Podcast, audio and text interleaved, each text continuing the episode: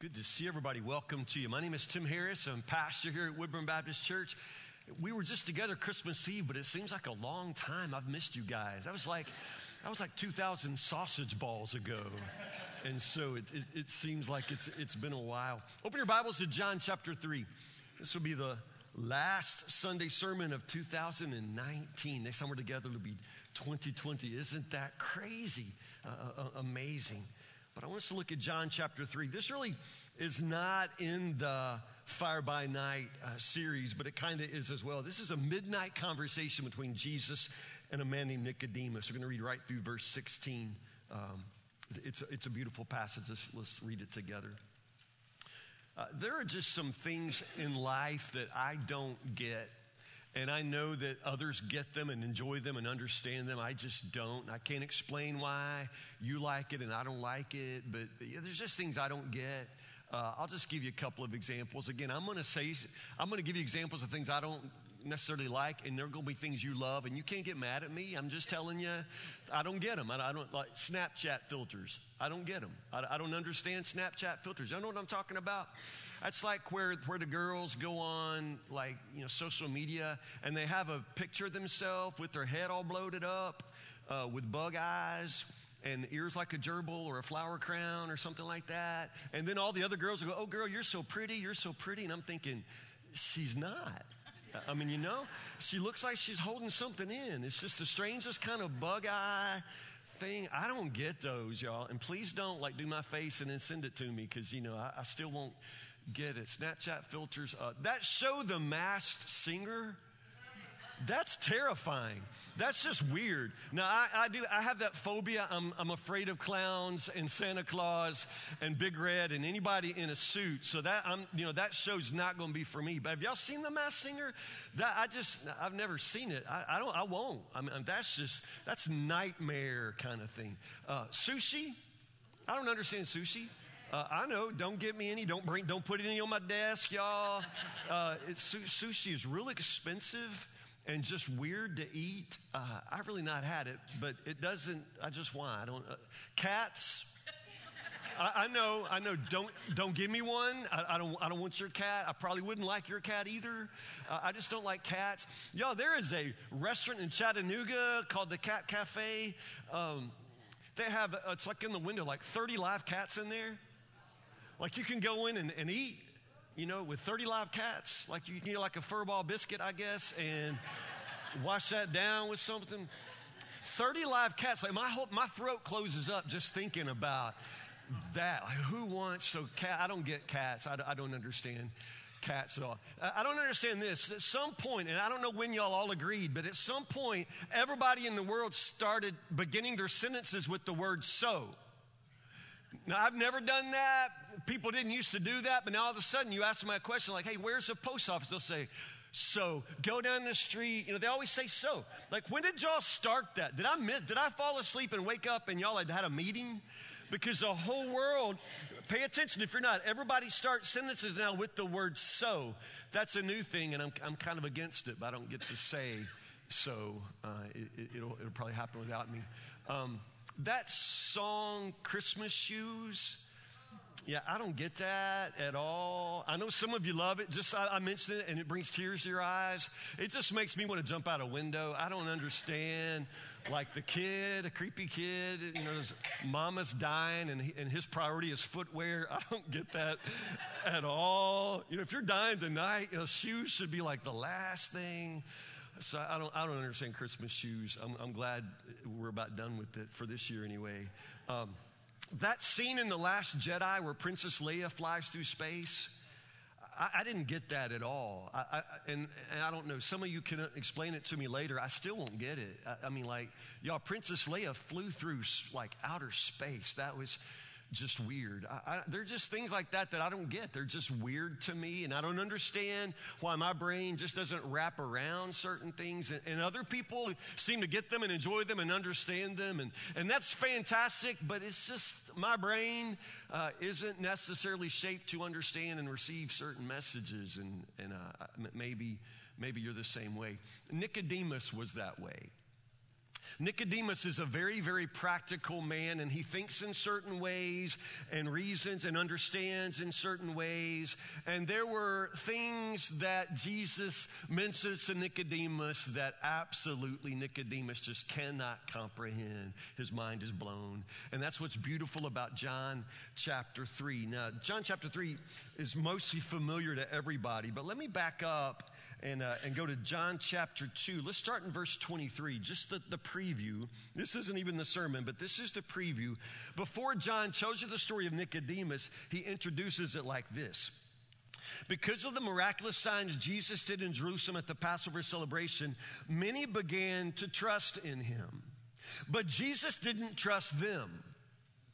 Now, interesting. People started trusting Jesus, but he didn't trust them because he knew all about people. Great. Y'all know about people? You've been with your family now for two weeks, so whatever you forgot, you've relearned about people. You know about people. Jesus knew about people. Verse 25, notice this. No one needed to tell him, Jesus, about human nature, for he knew what was in every person's heart. Now, good? You can't tell Jesus anything about anybody because he already knows everybody inside out. He knows you by the heart. Now, good. Now, this is the introduction into Jesus' encounter with a man named Nicodemus. So we know right from the start, Nicodemus may be starting to trust Jesus, but Jesus doesn't necessarily trust Nicodemus because he knows how people are. And also, there's not a thing Jesus doesn't know about Nicodemus from the very beginning. It makes it a very, very interesting conversation. It's also interesting because there are things Nicodemus just doesn't get. He really doesn't understand it. And, and so he comes to Jesus in the middle of the night to have this private midnight conversation about things he does not understand. So, how do you talk to somebody? About things that they're not going to understand, they can't possibly get. How do you begin to help them understand? Well, you use language that they do understand. So pay attention. Jesus is trying to explain the unexplainable, and he uses the kinds of language, the kind of terms that Nicodemus will know. He'll talk about wind, he'll talk about birth, he will try to talk about salvation. Spiritual things with a very, very practical man. Uh, John chapter 3, let's read it. This is good. There was a man named Nicodemus, a Jewish religious leader who was a Pharisee. After dark one evening, he came to speak with Jesus. Rabbi, he said, we all know that God has sent you to teach us. Your miraculous signs are evidence that God is with you. Jesus replied, I tell you the truth, unless you're born again, you cannot see the kingdom of God. what do you mean? Exclaimed Nicodemus. How can an old man go back into his mother's womb and be born again? Jesus replied, I assure you, no one can enter the kingdom of God without being born of water and the Spirit. Humans can reproduce only human life. Flesh gives birth to flesh, but the Holy Spirit, Spirit gives birth to spiritual life. So don't be surprised when I say you must be born again. The wind blows wherever it wants, just as you can hear the wind, but you can't tell where it comes from or where it's going. So you can't explain how people are born of the Spirit. How are these things possible? Nicodemus asked, and Jesus replied, You are a respected Jewish teacher, and yet you don't understand these things? I assure you, we tell you what we know and have seen, and yet you won't believe our testimony. But, but if you don't believe me when I tell you about earthly things, how can you possibly believe if I tell you about heavenly things? No one has ever gone to heaven and returned, but the Son of Man has come down from heaven. And as Moses lifted up the bronze snake on a pole in the wilderness, so the Son of Man must be lifted up, so that everyone who believes in him will have eternal life. For this is how God loved the world. He gave his one and only Son, so that everyone who believes in him shall not perish, but have, say it, everlasting life, eternal life. That's John 3:16. Did you ever notice that John 3:16 is red letters in your Bible, which means what? Jesus said that. So John 3:16, these are Jesus' own words. It's, it's the gospel in a nutshell, my preacher used to say, and it is. It's, it's the gospel in a tweet. You understand? Just that many words, but it's all boiled down. This is the message of salvation. John 3:16, most famous and beloved verse in all the Bible. And Jesus said those words. Jesus said those words for the very first time to a man named Nicodemus. And he just didn't get it. Nicodemus couldn't, couldn't get it. Now, uh, for all of Nicodemus's trouble, I think in some ways, anybody is going to be puzzled by Jesus' conversational habits especially in the Gospel of John. Read through the Gospel of John. There are several encounters, personal encounters like this one. And in every instance, Jesus in a conversation will drive you crazy. Because you ask Jesus a question and then Jesus will answer you with a question, or sometimes Jesus will, will respond to you in, in a way that, that had nothing to do with what you just said. Uh, let's start right at the beginning. Nicodemus comes up to Jesus, and G- Nicodemus starts out, I mean, he's been to charm school. Nicodemus knows how to have a human conversation. So he starts out with niceties. He starts out by saying, Listen, Jesus, I, have seen your work, I've, I've heard some of your teaching. We all know that God has sent you to teach us. Your miraculous signs are evidence that God is with you. I mean, he's just sort of, you know, breaking the ice, you know, sort of getting rolling with some niceties. But what does Jesus say right out of the gate? I'll tell you the truth. Unless you're born again, you cannot see the kingdom of God. I mean, Jesus didn't even say good afternoon. Didn't say, how's the wife? I mean, he didn't, he didn't follow any of the normal social conventions of a conversation. He just goes straight to it. I tell you the truth. No one's going to see the kingdom of God unless they're born again. I mean, Jesus goes right to it. Why does Jesus do that? I mean, why can't he even say, you know, have you had a nice day today? Isn't it a beautiful evening? Well, look at the stars. Jesus doesn't do any of that. He just goes straight to it. Why? Well, it, it goes back to, to what we said in John chapter 2, verse 25. Jesus already knows everything about everybody, he knows Nicodemus inside and out. So in this conversation, it's not so much that Jesus is going to answer Nicodemus's questions. Jesus is going to answer Nicodemus. He's not answering questions, he's going to answer the man. He's going to talk to the man. So, in, this conversation, recognize Jesus' conversation is happening at a very different level. It's at a spiritual level, it's at a soul level, and it takes Nicodemus a while to get there. First thing out of Jesus' mouth is, I tell you the truth, no one, no one is going to see the kingdom of God unless they're born again.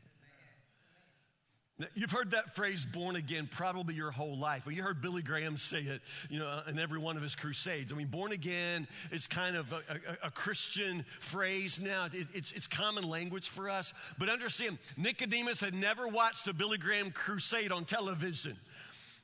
Nicodemus had never ever heard that phrase. He'd never heard anybody say born again in a spiritual sense. And he has no idea what Jesus is talking about. And Jesus knows that. He understands that. Jesus is using language in, such a way to, to uh, purposely move Nicodemus deeper. He's, he's using words, but the words break apart because there aren't really any words to describe what Jesus is trying to describe spiritual things I mean, there is this physical world that we live in. And we have senses. We have five senses that enable us to live in the physical world. But even with that, there's a lot in the physical world that we don't have faculties to comprehend. Every day I come home, my dog immediately runs up and sniffs me. What's she doing? I mean, she sniffs me like crazy. And if I've been to your house and you got a German Shepherd, my dog will come up and sniff me, and she's like, you been with a German Shepherd? I mean, she knows. She knows. I mean, my dog will sniff me for 30 seconds and then know more about my day than I know about my day. Uh, this is what they say. You know how your dog seems to always know when it's time for you to come home, but your dog don't wear a watch? How does your dog know? Do you, do you, know this? I mean, science. Y'all know how your dog knows when it's time for you to come home?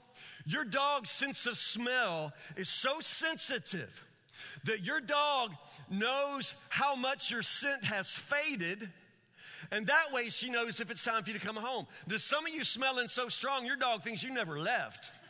But, but, but, but the rest of us, your dog goes by how the scent has faded, and then she knows when it's time. I mean, this is amazing. Your dog ha- has the capability of smelling things and smelling things over distance and smelling things that you can't even smell.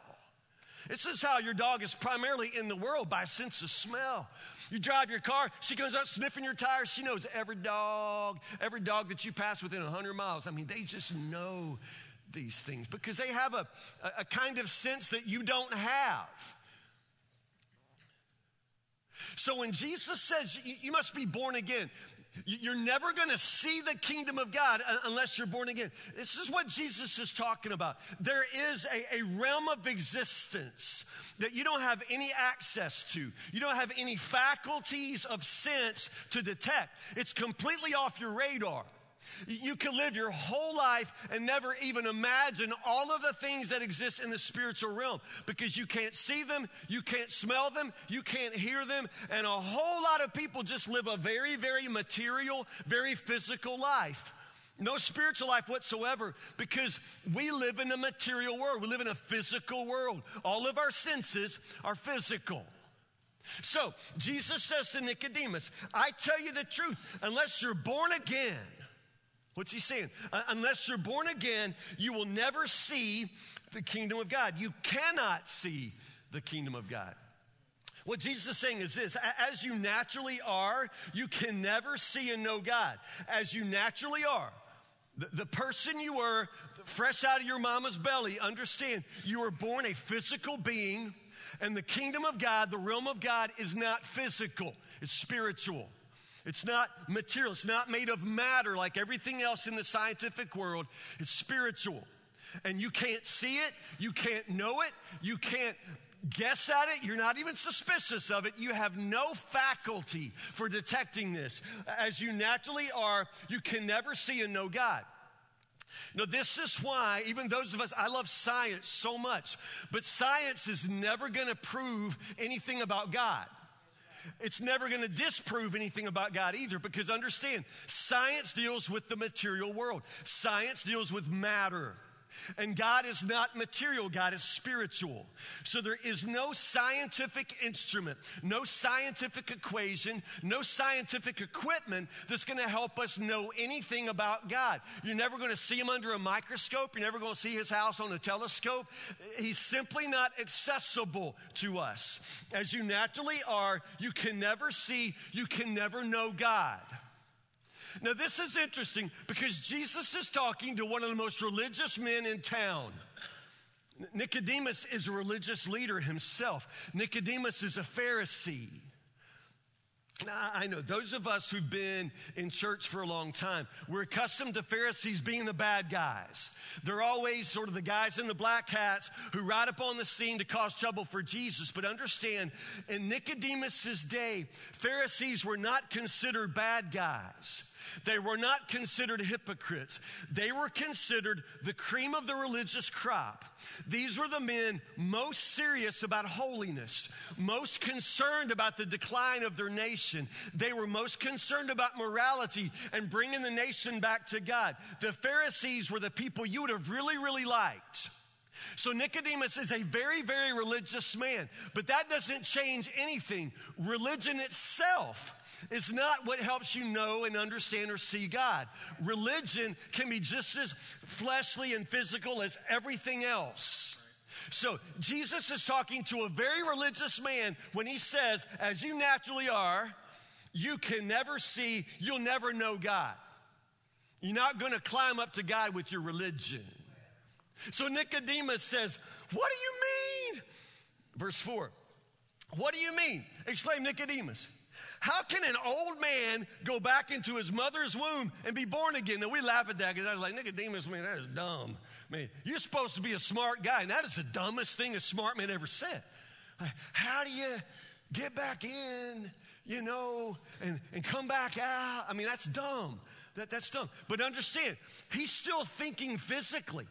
He's thinking according to the flesh. He doesn't understand that Jesus is speaking spiritually. What Jesus is saying is something supernatural has to happen to you. As you naturally are, you cannot see or know God. Something has to happen to you, something supernatural. It's not according to the flesh. It's not according to anything that, that you see moving on this physical planet. Something supernatural, beyond the natural, has to happen to you. So when Jesus says you must be born again, he's talking about a second birth. Something supernatural happens to you. It's not a physical birth at all, Nicodemus. So Jesus says, verse 5 I, I assure you, no one can enter the kingdom of God without being born of water and the Spirit. What do y'all think that means? Water and the Spirit. That's, that's interesting. Water and the Spirit. Some people say that Jesus is literally describing like a physical birth and a spiritual birth. So, first, your first, like when you're born, you're born of water. You know, your mama's water breaks, you know, gush, and, and then you come in a rush of water. So, some people say that Jesus there is talking about just the physical birth. So, you must have a physical birth, and then you must have a spiritual birth, be born of water and a spirit. I don't know about that. I personally think it's probably a reference to baptism. It's baptism. It's a spiritual birth of salvation that's accompanied with, with, with a baptism, a, a, water birth, so to speak. I, I, can't prove that, but, but that's just what I think. It's, it's hard to know exactly what Jesus means there. But, but, but I do believe that, that, that baptism is an important part of salvation. I know we're Baptists and we spent like years and years and years fighting the Church of Christ over this. And, and, the Church of Christ and those in that tradition often put a lot of emphasis on the waters of baptism. Uh, uh, some of them to the extreme of literally saying that it's the waters of baptism that save you. I don't believe that. If I thought that the waters of baptism would save you, if some of you walk close to the baptistry, I would push you in. Seriously, if I thought that just the water would, is like magic water, I mean, I, I, would just spray it on you. I, I mean, I would, I would push you in. If I thought the water had that power. So it's not that, not that water baptism saves us, but at the very same time, all through scripture, baptism is, is, is very close. It, it's a part of God's plan for saving us. And we Baptists have been so careful to say nothing's happening here. It's just a mere symbol. You know, it's just water. We've been so careful to, to discount it that a lot of people think baptism isn't even important. I mean, some of you in this house would say that you're believers and you've never been baptized. And honestly, in Scripture, there's just not even that presented as an option. You, you, repent and be baptized. So I'm not saying that baptism saves you, but I think that sometimes we, we put it way too low down on the list of priorities. I, I think Jesus intends to say something important here about baptism. You, you need to be baptized and you need to be reborn in the Spirit. This is salvation. Again, Jesus is trying to explain something spiritual, something supernatural to somebody who's never experienced it. I mean, up to this point, nobody on earth's ever been saved. Nobody on earth has ever put their faith in Jesus. I mean, Jesus is explaining something, the gospel, for the very first time to a man who's completely unprepared for hearing it. So Jesus is trying to use language that Nicodemus will understand. So, so Jesus goes on, verse 6 Flesh gives birth to flesh. Humans can produce only human life, but the Holy Spirit gives birth to spiritual life. Again, he's just trying to make Nicodemus understand. Flesh gives birth to flesh. So, so your human mother and father gave birth to you, a human baby, but, but the spirit is not flesh. So the spirit gives a spiritual birth. Don't be surprised when I say, verse 7, you must be born again. Verse 8, the wind blows wherever it wants. I love this. This is Jesus again trying to help Nicodemus understand with, with, with words, with images that he knows from the physical world. The wind blows wherever it wants. And just as you can hear the wind, but you can't tell where it comes from or where it's going, you can't explain how people are born of the Spirit. Yeah. You, you can't see wind. You can see the effects of wind. You can see the trees move. You can see your picnic table blow over. But you can't see the wind. You can only see the effects of the wind. Jesus says the Spirit is like that. The Spirit is, is invisible to your eyes, to your senses, but, but it still has effects in the spiritual world. And it has an effect on you. The Spirit has an effect on you. Something supernatural must happen to you. Talking to you, right? I mean, you understand this, right? Something has to happen to you, something supernatural. Verse 9, Nicodemus says, How are these things possible? He still doesn't get it. He still doesn't get it. Jesus says, You're a respected Jewish teacher, and yet you don't understand these things. I assure you, we tell you what we know and have seen, and yet you won't believe our testimony. But if you don't believe me when I tell you about earthly things, how can you possibly believe if I tell you about heavenly things? No one has ever gone to heaven and returned, but the Son of Man has come down from heaven. And as Moses lifted up the bronze snake on a pole in the wilderness, so the Son of Man must be lifted up so that everyone who believes in him will have eternal life. There's, there's, there's that word believe. It, it will never happen if you don't believe. It, it will never happen if you don't believe. What does that mean, believe? I think some of us believe that believe just means like to agree in our heads, like mentally, like, okay, okay, I, I agree with that. Um, I, I guess that's part of it. But I think there are a lot of people who agree with what I've just said, but, but that doesn't make them believers. Understand what I'm saying? That they agree in that they, they just sort of accepted the truth of the message, but they've never really believed in such a way that something supernatural happens to them.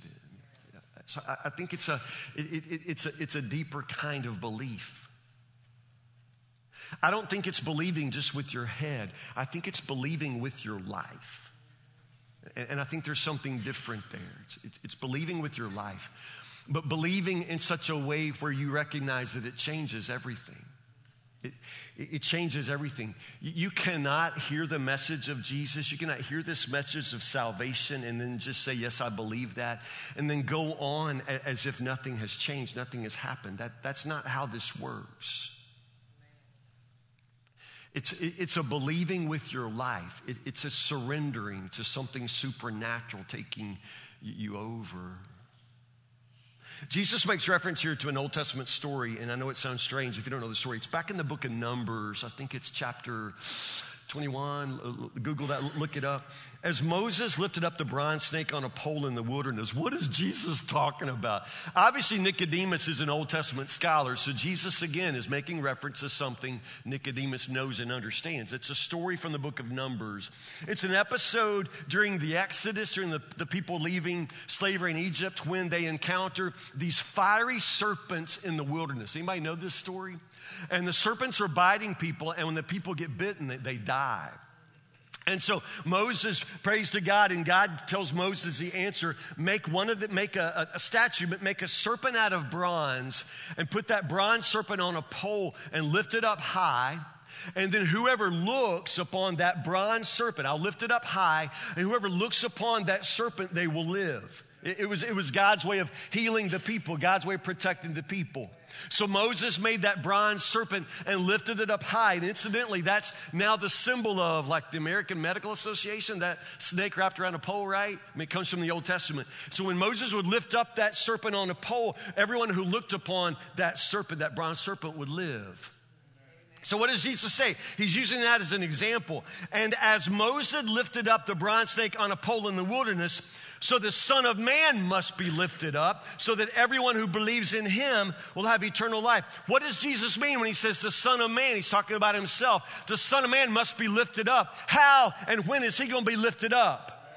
on the cross, right? So when Jesus is lifted up on the cross, all who look will live. All who believe upon him will live. Jesus is like that serpent in the wilderness that, that is lifted up and gives life. So again, Jesus is using something that Nicodemus should know. And then he says it, verse 16, most beloved verse in all of Scripture, comes out of Jesus' own mouth. For this is how God loved the world. He gave his one and only Son, so that whosoever, everyone who believes in him, will not perish, but have everlasting, have eternal life. God so loved the world. This is how God loved the world. he gave his one and only son, his only begotten son, his only one, Jesus, right? So that whosoever, it doesn't matter who you are, it, doesn't matter what country you're from, what language you speak, what color your skin is. It, it, doesn't matter your sexual orientation. It doesn't matter your past. It doesn't matter your addictions. It doesn't matter anything about your mama. It doesn't matter anything about where you're from. Whosoever, whosoever. There are no qualities on your part that would disqualify you here. Whosoever believes in him you just come to Jesus. You just believe in Jesus. You just give your life to Jesus. It's not just believing in your head. I think that preacher's onto something. No, no. It's a believing with your life. it, it, it is a change of, of everything that you've been thinking. It's a reorientation of all of your priorities. You, you, you believe with everything you got, and, and you receive life. You remember back earlier in the year, we were reading through the book of Jonah, and we got to the end of the book of Jonah, and we talked about how, you know, it's, it's been all about Jonah, all about Jonah's been in the spotlight of the story the whole time. And then at the end, God gives a speech to, to Jonah. Uh, but, but, but somehow in the middle of that speech, like Jonah disappears, and then the book just sort of ends, and you never find out what Jonah did next. I remember we talked about that. Okay, this is the same thing here. This whole story's been Nicodemus, right? It's been all about Nicodemus. And honestly, I'm a little bit interested to find out what Nicodemus said next. Like, did he ever get it? I mean, Jesus is sharing the gospel. Jesus is sharing the gospel. I would really like to know what Nicodemus did. Did Nicodemus put his faith in Jesus? Was Nicodemus born again? Did Nicodemus believe? I mean, what happens to Nicodemus? And then Jesus says, John 3.16. Jesus says, John 3.16. You got all excited because Tim Tebow wrote John 3.16 in his eye black, but here's Jesus actually saying John 3. Jesus says John 3.16 to Nicodemus. I want to know what Nicodemus says next. I want to know what he does. We don't know. The spotlight was on Nicodemus. Jesus says John 3:16 and then we don't know. We don't know what Nicodemus says, we don't know what Nicodemus does. He just sort of he's out of the spotlight. The Bible does this several times. I, have explained this to you several times in, in very key moments of Scripture. This is what happens the word of the Lord is coming to one person and they're in the spotlight and they're hearing it, but somehow by the time the Lord's finished talking, that person's not in the spotlight anymore. They're, they're, they're totally gone. Nicodemus is gone. So who's in the spotlight now? Well, still Jesus, but maybe it's you. Maybe as it turns out, it's not so important what Nicodemus decides because honestly, Nicodemus will make his own decision. It's up to Nicodemus, but, but you've got a decision to make too. You've got a decision to make. So at the end of this, it's not just Jesus sharing John 3.16 with Nicodemus. It's Jesus sharing John 3.16 with you with you. And at the end of this thing, it doesn't matter what anybody else says. It doesn't matter what anybody else does. It doesn't matter what anybody else decides. You've got to decide.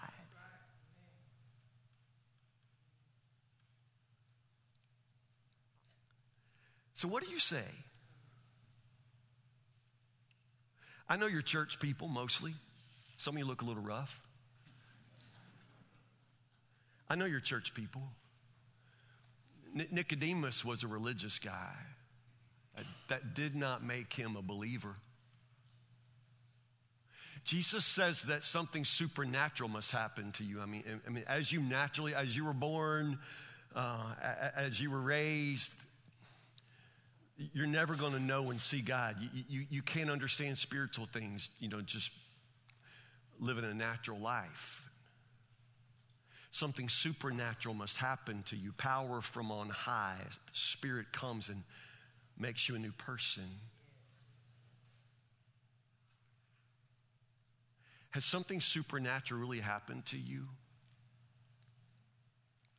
I, I love all of you, and I'm, I'm all of your pastor, but, but, but can I just say, some of you live very, very natural lives. Can I just put it that way? You live a very natural life. Your life is utterly no different from everybody else in the world. You think like the world thinks, you talk like the world talks, you do the same things the world does, you look at the same things on the internet, you, you, you drink, get drunk too much just like people in the world. I mean, you're just like, um, you're just like unsaved people, some of you. Have you ever stopped to really consider whether or not you've been born again? I mean, flesh gives birth to flesh, and some of you live very, very fleshly lives, material, physical lives. You only really think about, care about the things that you can see, touch, taste, smell, spend.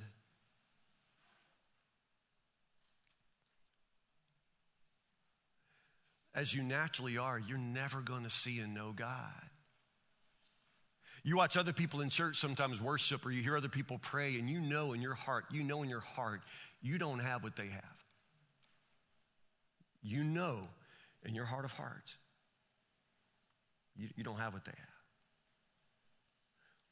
Something supernatural happens when you give your life to Jesus. And some of you have never really given your life to Jesus. You have a decision to make, though. You must not assume that because you're religious or because your parents are believers or, or because you drag your sorry behind the church twice a year, that, that somehow that makes it okay. No. Uh, unless a person is born again, they can never enter the kingdom of heaven. Some of you are not going to end up at the end of your life where you think you're going to end up because you've never really been born again.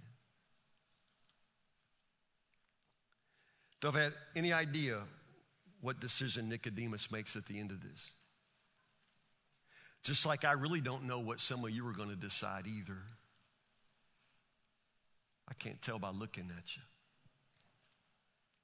Actually, I can't tell by looking because what we're talking about is something that happens in the heart.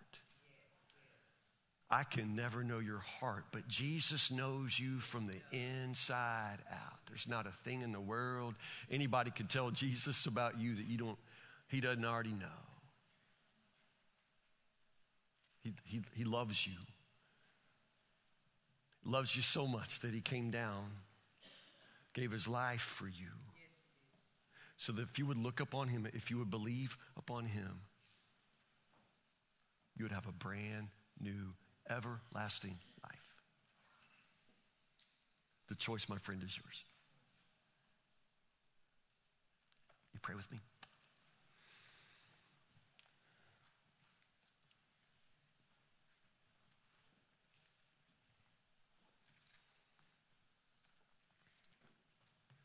Jesus, um,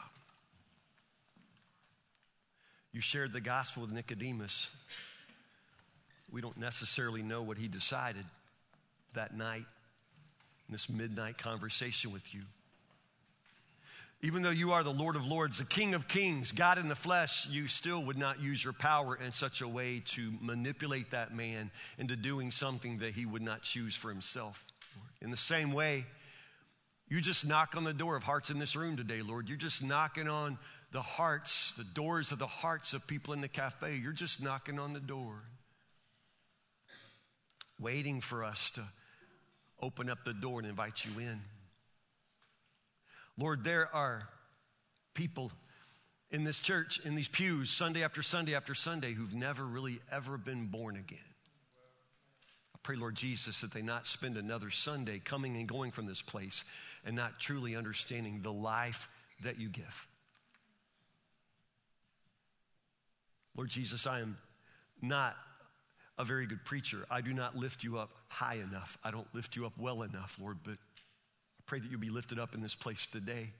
Lifted up so high that people who really need to live w- would see you, would believe you, and give their lives to you. I pray these things in your precious and holy name, Jesus. Amen.